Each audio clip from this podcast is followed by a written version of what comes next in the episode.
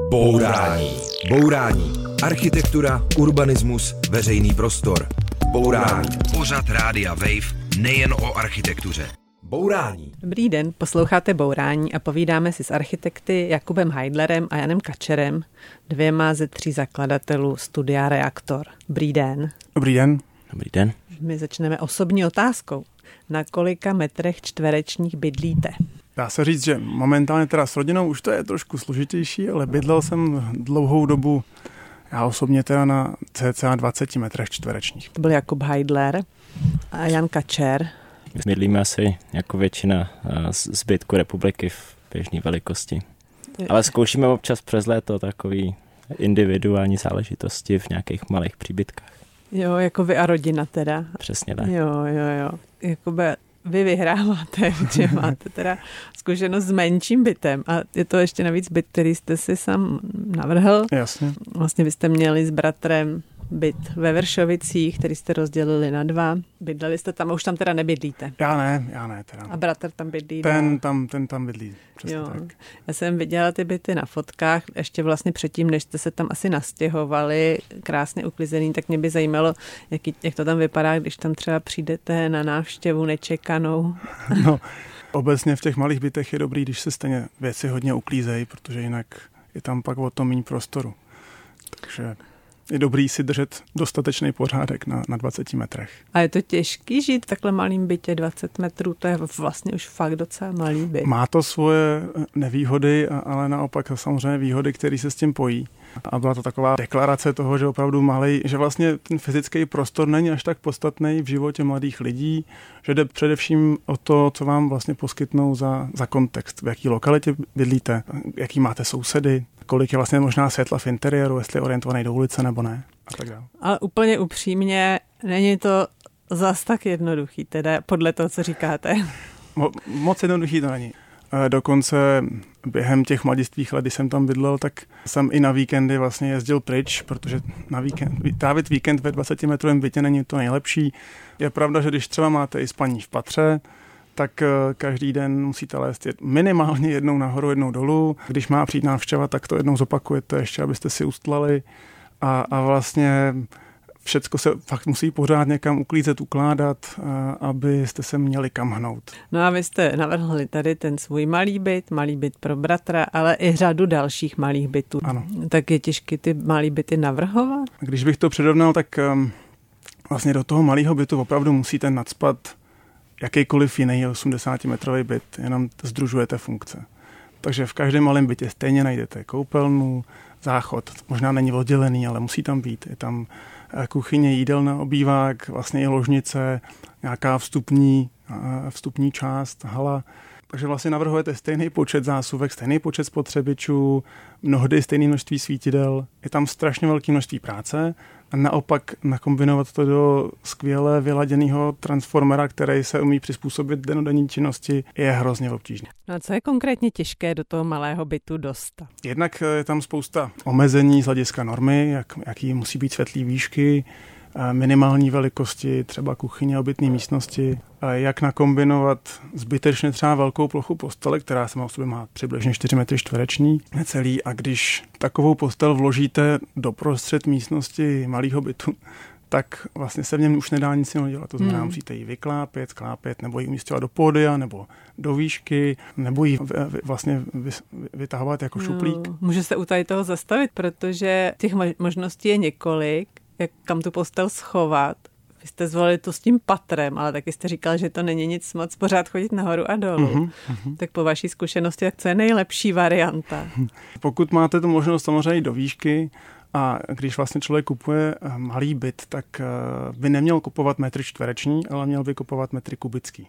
Mm-hmm. Což se moc na trhu neděje, ta nabídka jakoby se takhle nespecifikuje, ale čím víc metrů kubických, tím víc můžete jít právě využívat prostoru na uskladňování věcí, a, a ten život můžete hnát do výšky, ale uh, po, i stejně pokud máte byt s výklopnou postelí, tak ji používáte většinou vyklopenou a musí být umístěná dobře někde v rohu a zaklápíte jenom v případě nějakého po, pohoštění hostů nebo úklidu nebo nějakého jako využití neformálním způsobem. Když, no, když se bude fotit třeba. Třeba, třeba. Nebo když si chcete zacvičit jogu a ne někde jinde, tak si vyklopí, vlastně zaklopíte postel. A vy ještě tady u toho vašeho bytu, tam mě zajímá ještě jedna věc. Vy jste rozdělili byt na dva mančí eh, a každý má svůj koupelnu. Tak eh, u těch malých bytů se hodně mluví o nějakých možnostech sdílení. Uh-huh, tak mě by uh-huh. zajímalo, jestli jste zvažovali sdílení a proč jste vlastně o to ustoupili. Tím, že tohle byla taková společná investice s bratrem, tak jsme se nakonec rozhodli, že úplně sdílet koupelnu nebudeme. Tak když třeba samozřejmě eh, večery sdílet můžeme, ale tu koupelnu jsme se rozhodli, že ne. A, a naopak ta koupelna bývá v takhle malých bytech docela zajímavým prvkem, který se dá prosklít, dá se někdy úplně vlastně otevřít do prostoru, když je hodně člověk odvážný. Takže dá se tam pracovat s, s, s jakýmsi potíráním hranice toho, kde končí obývák a začíná koupelna, anebo to vlastně může splynout v jedno. Mm. To je vlastně i případ těch vašich dvou koupelen, které jsou od toho jako zbytku toho minibytu od tu oddělené takovým poloprůhledným sklem, nebo Jasně. jak to je? Jeden má kouřový sklo a druhý ho má naopak eh, poloprůhledný. Ještě napadá, vlastně teďko děláme takový další podobný pokus, není to teda úplně malý byt, ale spíš takový malý domeček, který vlastně jsme koupili na půl s Vojtou, což je teda náš další parťák z reaktoru. A tam na sebe budeme zkoušet neúplně mikrobydlení, ale vlastně vytváříme takový spíš takový víkendový společný dům, kde vlastně se může dohromady nějaký třeba čtyři rodiny vlastně ubytovat každá ve svém pokoji, ale pak se večer setkají právě v jedné místnosti, takže tam jsme k tomu přistoupili. Tak vlastně jak třeba jste bavili s Jakubem, tak trošičku jinak, nebo možná trošičku podobně, kde vlastně každý má svý soukromí, ale pak sdílíme dohromady to srdce vlastně toho domu, kde bude nějaký krb a, a kuchyň a vlastně velká společná jídelná společenská místnost. Máte podnikovou chatu. Připravujeme to tak, tak uvidíme, jestli to fakt bude fungovat tak, jak jsme si zatím vysnili. A vy jste, Honzo, říkal, že nechcete, abyste vypadali jako eh, architektonický ateliér, který projektuje malé byty. je to proto, že to je pro architekty trochu nevděčný zadání? Obecně se dá říct, že jsme spíš rádi, pokud vlastně ty zadání jsou trošku možná většího charakteru, nebo třeba rádi navrhneme nebo aplikujeme vlastně ty zkušenosti nazbírané z malých bytů, kde si člověk vyzkouší spoustu nějakých detailů, technických možností nebo vlastně i toho nějakého prostorového nepohodlí a pak to rádi zužitkováme právě v těch větších projektech, kde, kde vlastně toho prostoru nebo i třeba peněz je daleko víc. Vlastně mě tak tomu napadá, že ty malé byty jsou něco jako takový předkrmy. Je to takový amus buš, prostě, kdy si to opravdu jsou to bombonky, které chvilku cucáme a pak už nás zase přestanou bavit. Jo? A vlastně jde opravdu o to, si tam voskoušet materiály, voskoušet si různý přístupy, až sáhnout si na tu nejmenší možnou míru a měřítko, který se dá vlastně navrhovat. E, takže jsou to pro nás, řekněme, jakýsi laboratorní myši, na kterých zkoušíme věci, abychom klientům vlastně dokázali, že vůbec nevadí, když je ocelová zrezivělá traverza uprostřed malého bytu. A co jste se třeba teda na těch malých bytech naučili o bytech obecně?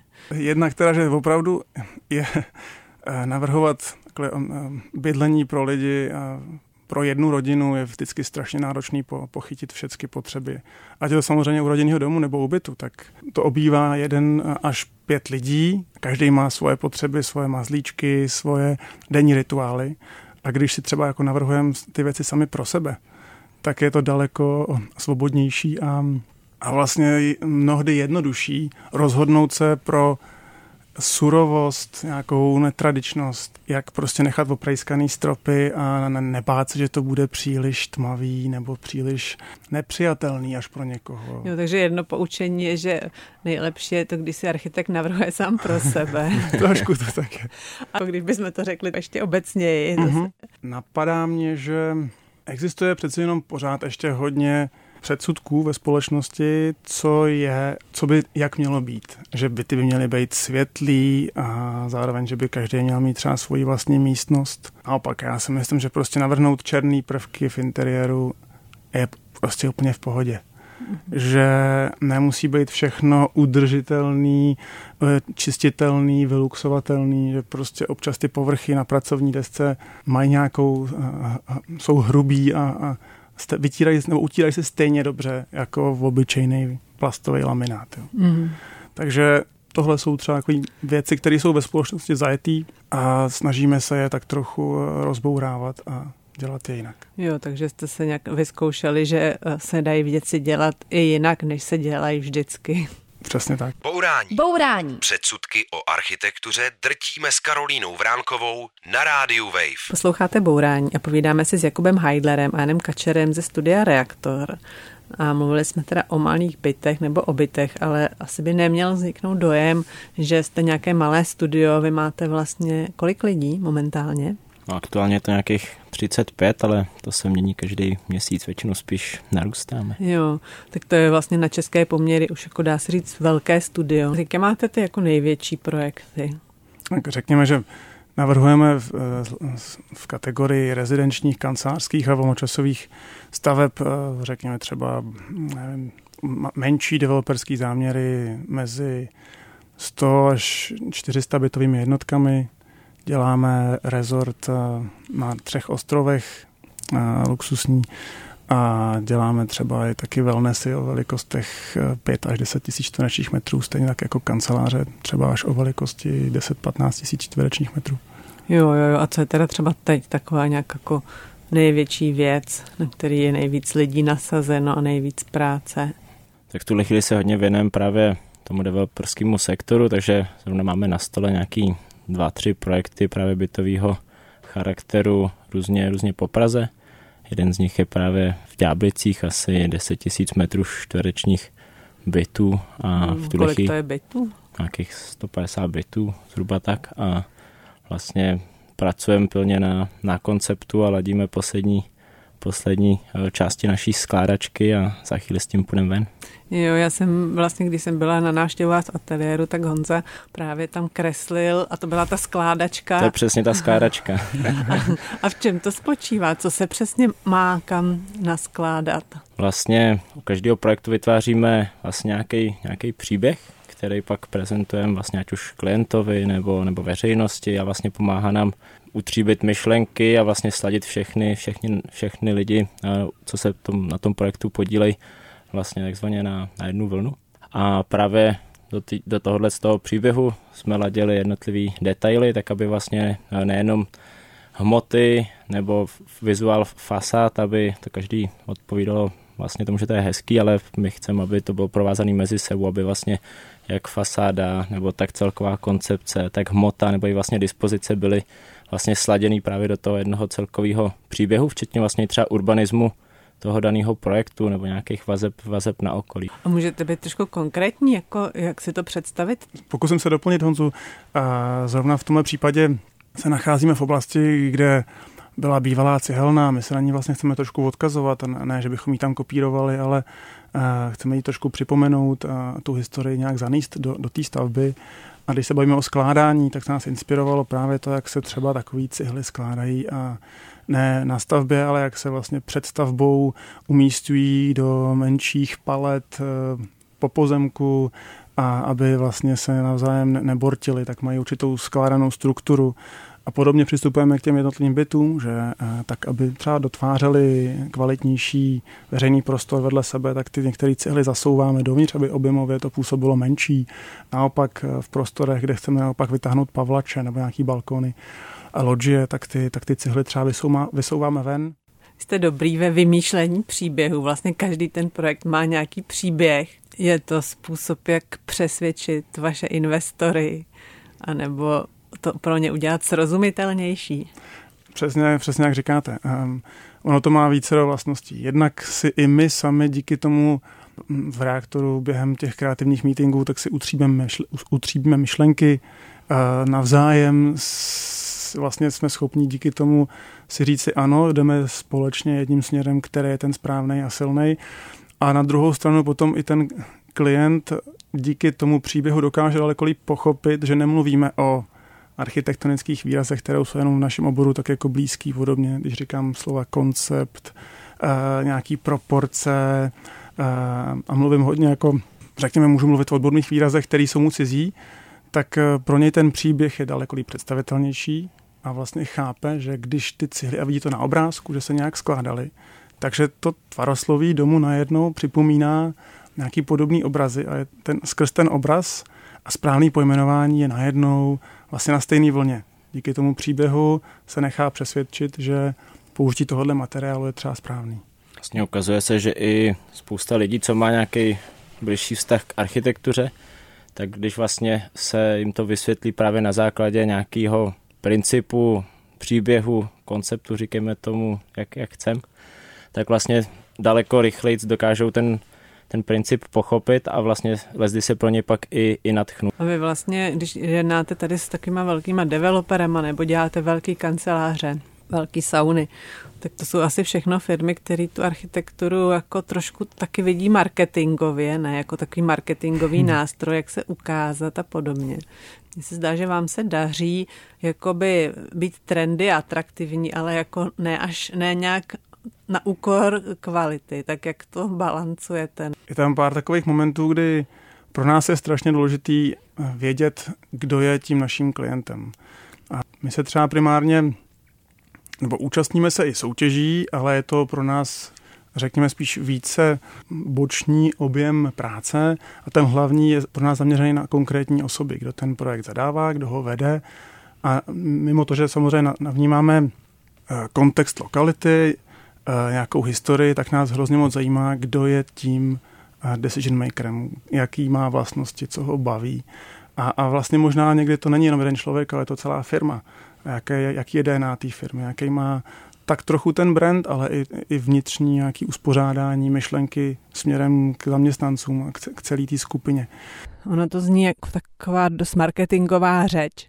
Mm-hmm. Tak můžete mi dát nějaký konkrétní příklad, jak se třeba právě DNA firmy propíše do kanceláře nebo DNA developera do bytového projektu. Určitě. Třeba vlastně teď se nám podařilo najít vlastně na Šumavě, kde to je vlastně asi všichni dobře známe. A je to vlastně víceméně místo, kde eh, je spousta přírody, lesů, zídek, eh, který rozdělují pozemky a vlastně my jsme na základě té analýzy eh, té lokality zjistili, že vlastně ty zítky jsou tak hodně charakteristický právě pro, pro tuhle tu naší část Šumavy, že jsme si z toho vlastně právě vzali vzor a po vzoru nějakých vyskládaných kamenů jsme vlastně umístili development eh, na, na kopec, který vlastně tak zapadá relativně do té krajiny. Vlastně tak jako kameny jsou porostlé mechem, tak vlastně i na střechách máme třeba extenzivní zeleň a vlastně relativně jakou nerušící formou jsme vlastně naladili jako i tvar moderní architektury, takových kamenných valounů, který vlastně se koukají na Lipno právě z toho kopce. Mm-hmm. A, a tím, že developer, který nám toho zadával, tak... Taková scén, pardon, to je taková scénografie skoro, nebo... Občas trošičku, jo. Tak možná jsme na hranici něčeho, co nechceme, aby bylo kýčem, ale aby to reagovalo na ty podmínky. A tím, že developer eh, spíš takového regionálního charakteru a velikosti si nebyl jistý, jak moc stavět konkurenční stavby trošku komerčnějšímu developmentu přímo u Lipna. Nám vlastně říkal, hele, jak, jakým způsobem k tomu přistoupit. A nechal se přesvědčit, že ta příroda, louky a to, že tam dřív opravdu ty meze a pozemky vznikaly tak, že si lidi kvůli úrodnosti půdy vyhazovali kamení na kraje svých pozemků a vznikaly tam takhle jednoduše opravdu samotné ploty, bez, jako velice přirozeně, tak eh, to pro něj bylo tak silný, že řekl, no jasně, fajn, pojďme pojďme použít kámen, pojďme použít i malinko mimikry toho, jako kdyby ten dům měl splynout s tou krajinou, neměl vyčuhovat.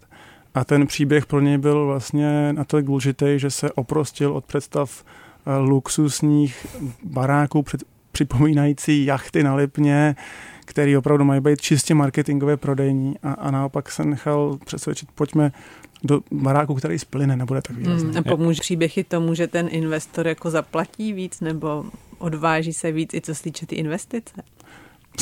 Jasně, když mu v tom příběhu vlastně tu kapacitu přizpůsobíme dané lokalitě a podaří se nám třeba prostorově umístit některé ty uh, objemy uh, apartmánů a bytů tak, aby nerušili, ale přesto z nich měl nějaký peníze, on by se pro ten příběh nerozhodl jen tak z ničeho nic a samozřejmě, že development je o číslech, je o procentech. Ty příběhy nemůžou být jenom idealisticky, pohádkově vymyšlený. Musí mít vždycky zase balans v samotném eh, narrativu, ale musí vzít v potaz samozřejmě i peníze, výtěžnost pozemku a nějaký no, možnosti. Takže příběh, který se dobře do, dá do tabulky.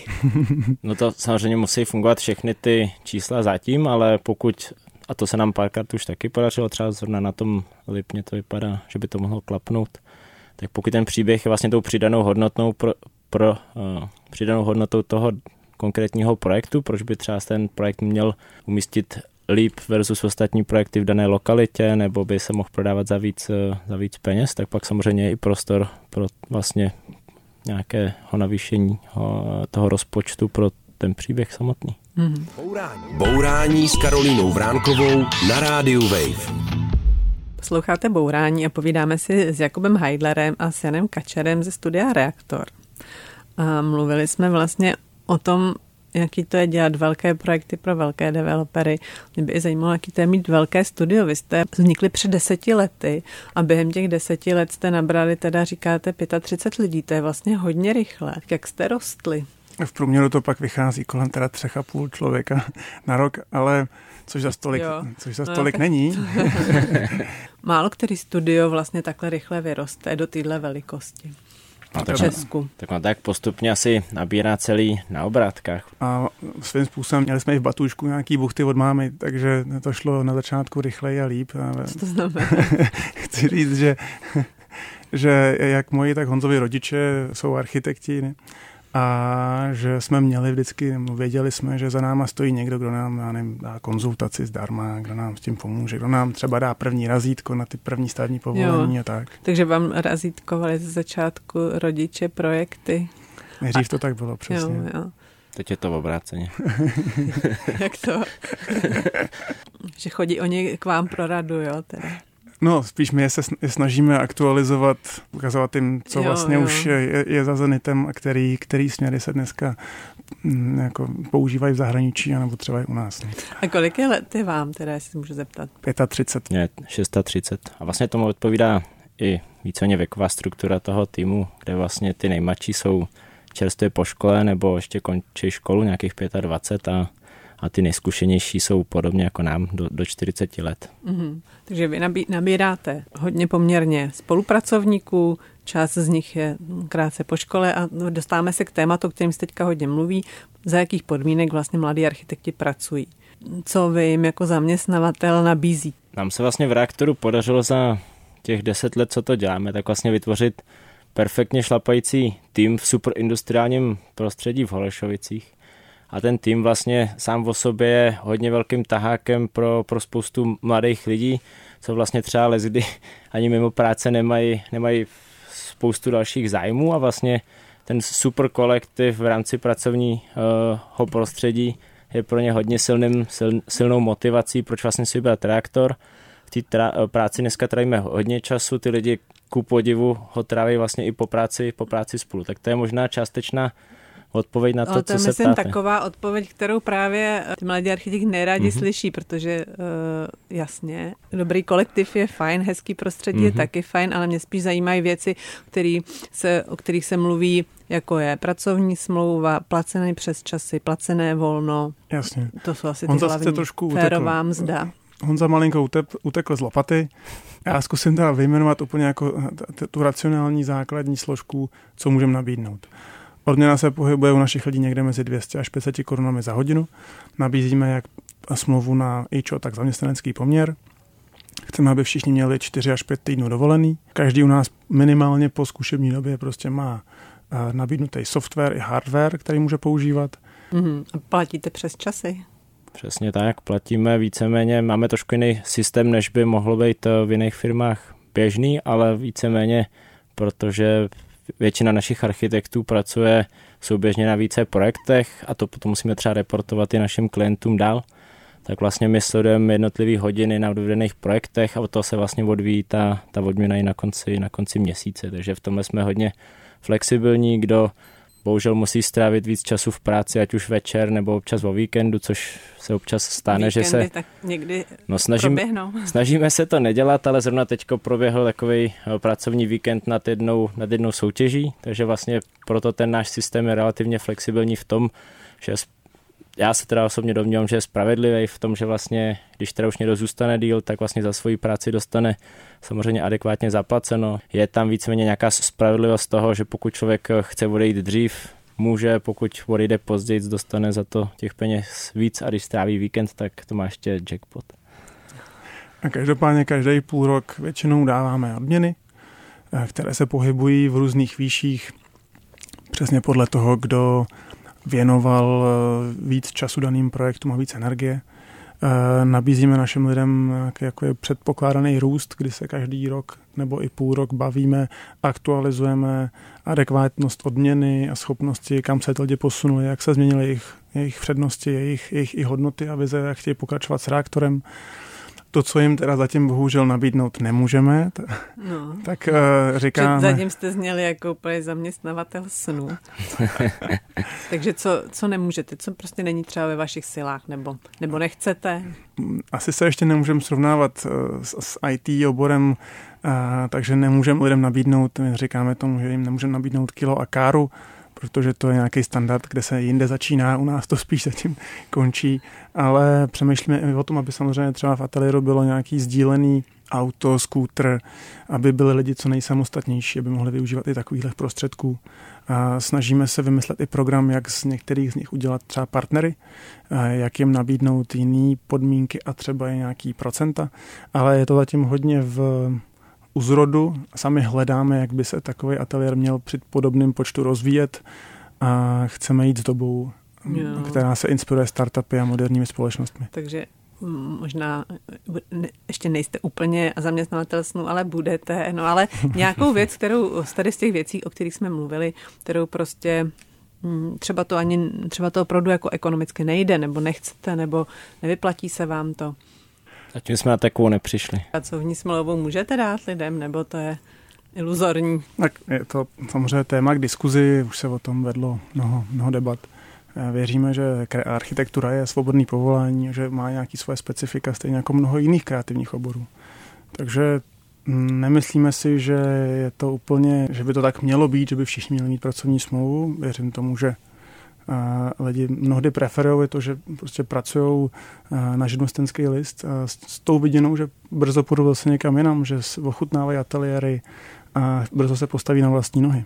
Hmm, ale máš pravdu, že vlastně my jsme si při časem dělali takový interní průzkum, jestli vlastně vůbec o tuhle tu formu je zájem a vlastně nám z něj vyšlo, že není až tak vysoký, anebo možná skoro žádný vlastně není jak by se na první dobrou mohlo, mohlo zdát. Čili jste se na to ptali těch svých jako pracovníků. Mm-hmm.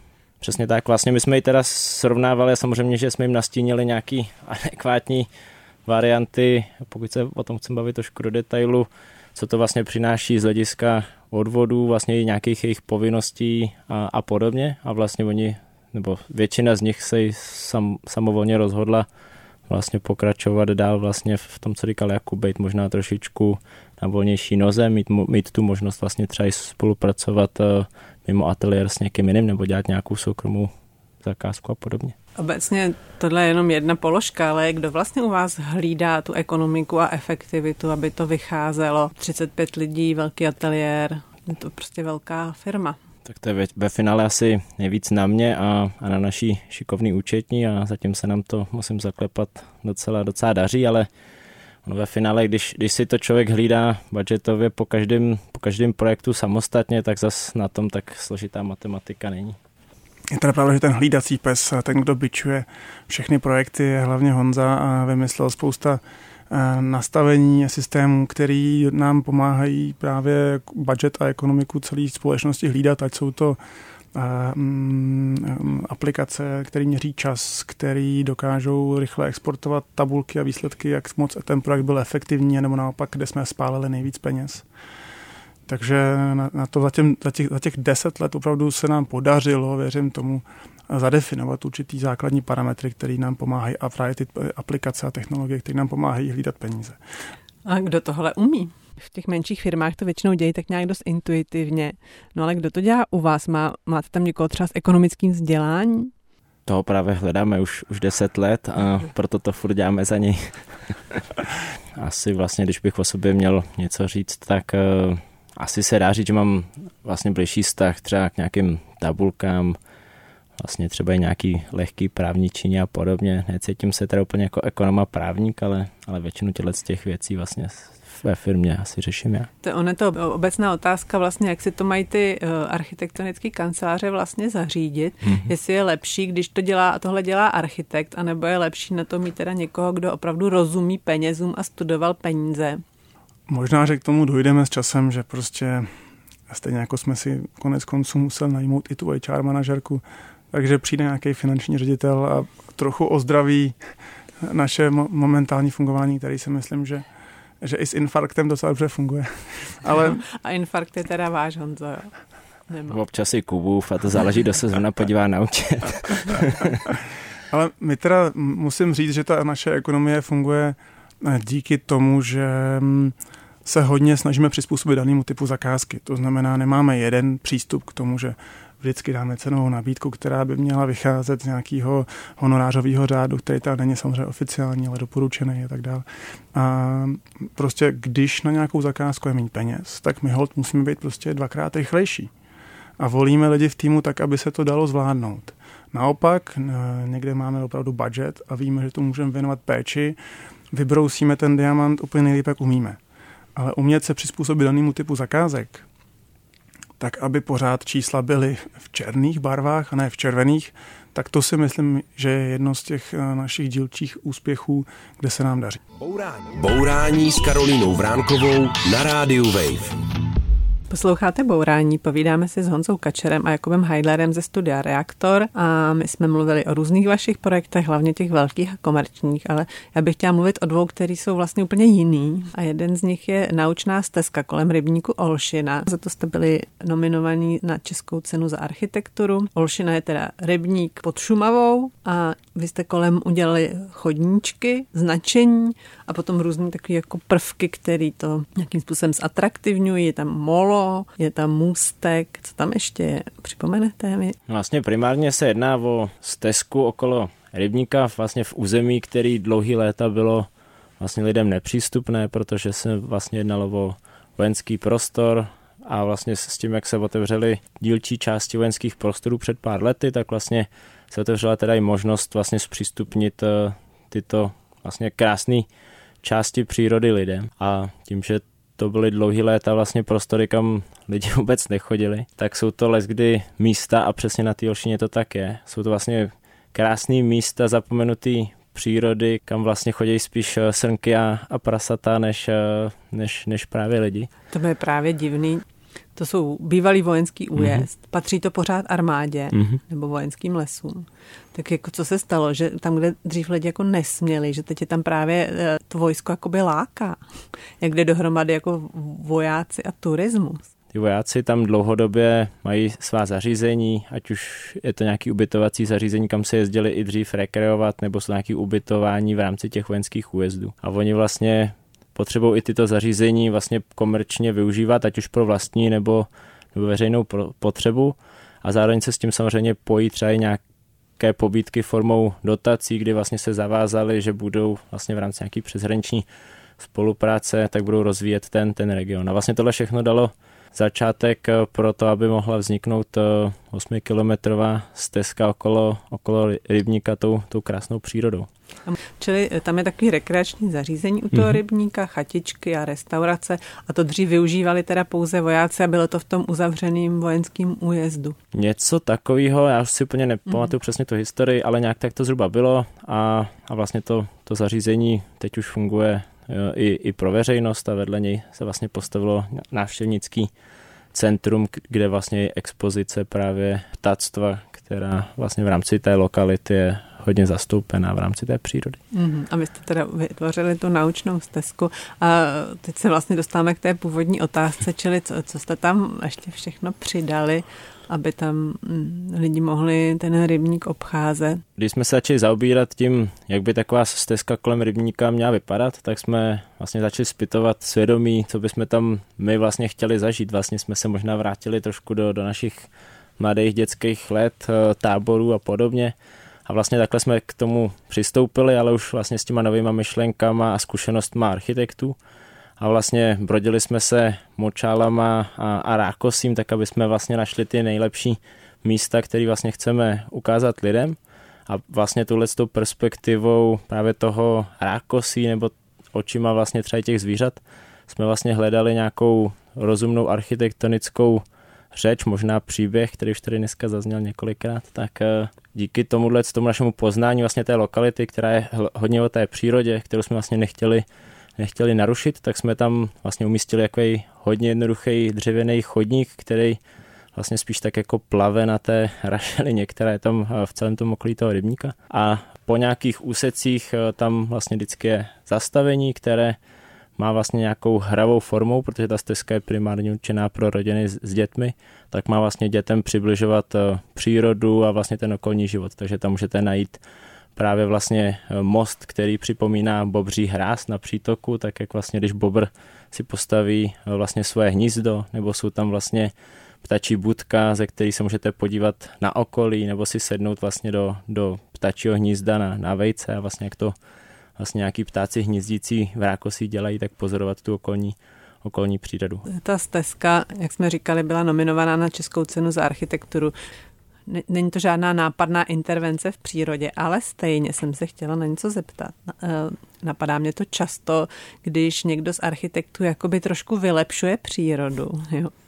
Jestli tyhle ty vstupy do přírody, prostě to, že se tam prostě přivedou ty lidi a dává se jim tam ještě jako nějaká další zábava a nějaké estetické věmy, jestli to je vlastně vůbec potřeba. Určitě vlastně tohle bylo velký téma po celou dobu toho, toho projektu a my jsme vlastně hledali, co vlastně takovou nejjednodušší a nejméně násilnou formu, jak vlastně tam přání vlastně toho, toho investora zpřístupnit nějakou část nepoznané krajiny lidem, jak vlastně tohle přání naplnit ale na druhou stranu, jak tu, jak tu krajinu co nejvíc uchránit. A proto jsme tam vlastně umístili dřevěné chodníky, které vlastně víceméně jsou dočas, dočasnějšího charakteru po nějaký době vlastně stejně jako ostatní stromy v lese zetlí a, a, a zmizí.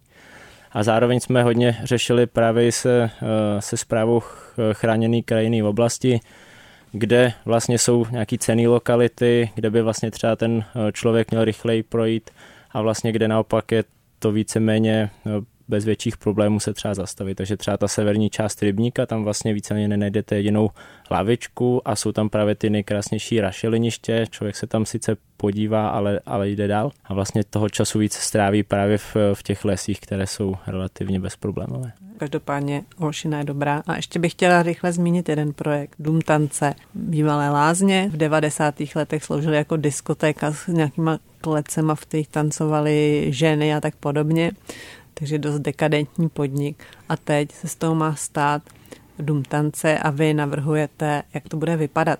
Tak můžete ještě rychle říct, jak to bude vypadat a kdy? Jedná se o eh, na první pohled činžovní dům, který eh, leží ve spodní části Žižkova, kde se kříží Koněvová ulice vlastně s cyklostezkou, jakousi Highline Žižkovskou. A tím, že to má teda peprnou historii od um, tělesných uh, wellnessových potřeb přes uh, noční eh, klub, tak eh, věříme, že ten, ta nová náplň je jaksi adekvátní a mělo by se jednat o jakési experimentální workshopové místo, kde se budou eh, tanečníci scházet, zkoušet si nové věci, šít si vlastní dekorace, trénovat nový, nový kousky. A měla by zde ale být vlastně taky kavárna, měla by zde být vlastně takový menší wellness a, a třeba i nějaký yoga centrum. A kdy teda? Začátkem roku 26 už by to mělo být kompletně hotový. Aha, tak to už je docela na dohled. A řekněte mi ještě na závěr každý jednu věc. Jeden z vašich projektů, kam rádi chodíte, který vždycky znova rádi vidíte. Za sebe bych zmínil uh, Hotel Sen a jeho nový wellness, který, uh, ten hotel Sen teda tam není z naší dílny. To je takový to menší konopiště, blízko konopiště. Ano. Takový ano. jako hotel s mnoha věžičkami, co vypadá trošku jako v Disneylandu, ale to není vaše práce. Tak, ale k tomu jsme teda realizovali ve spolupráci provozovatelem Nový Wellness. A spolu s tímto provozovatelem děláme ještě pár projektů do Prahy, do Ostravy, do Bratislavy a vlastně celý celá filozofie saunování a tento klient, eh, jestli ho můžu zmínit, tak se jedná o společnost Infinite, tak nás vlastně svým způsobem hodně ovlivnil. Začali jsme od té doby chodit do sauny a starat se daleko víc o svoje eh, architektonický neopálený kancelářský tělo a dávat si taky trochu voraz Mm-hmm. Takže eh, pro vás je to tahle sauna a pro vás Honzo? Kuba mi trošičku vyfouk eh, projekt, ale to nevadí. Já mám taky další ještě své oblíbené projekty. Mám docela rád tu Olšinu, ale, ale pokud eh, bych si měl vložně vybrat, tak bych doporučil vlastně restauraci v Chomutově, kde vlastně se nám podařilo vytvořit restauraci s takovým s kvalitama pražského interiéru, byť je to vlastně to regionální město, ale když už jedu kolem a zastavím se tam třeba na, na jídlo, na večeři, tak, tak můžu rozjímat v rámci naší architektury s dobrým jídlem a vínem. Tak děkuju, takže to bylo Studio Reaktor, Jakub Heidler, Honza Kačer. Díky, že jste přišli a nashledanou. Děkujeme taky a mějte se hezky. Nashledanou. A já se loučím i s posluchači. Z tohohle bourání vyplynulo hned několik cestovatelských typů třeba na rybník Olšina blízko Lipna na naučnou stezku, na restauraci v Chomutově nebo na saunu u Benešova, tak třeba je někdy během letních cest využijete. Mějte se dobře a poslouchejte bourání. Naschledanou. Nemáš nikdy dost bourání? Poslouchej náš podcast a bourej kdykoliv a kdekoliv. Přihlas se k odběru podcastu na wave.cz lomeno podcasty.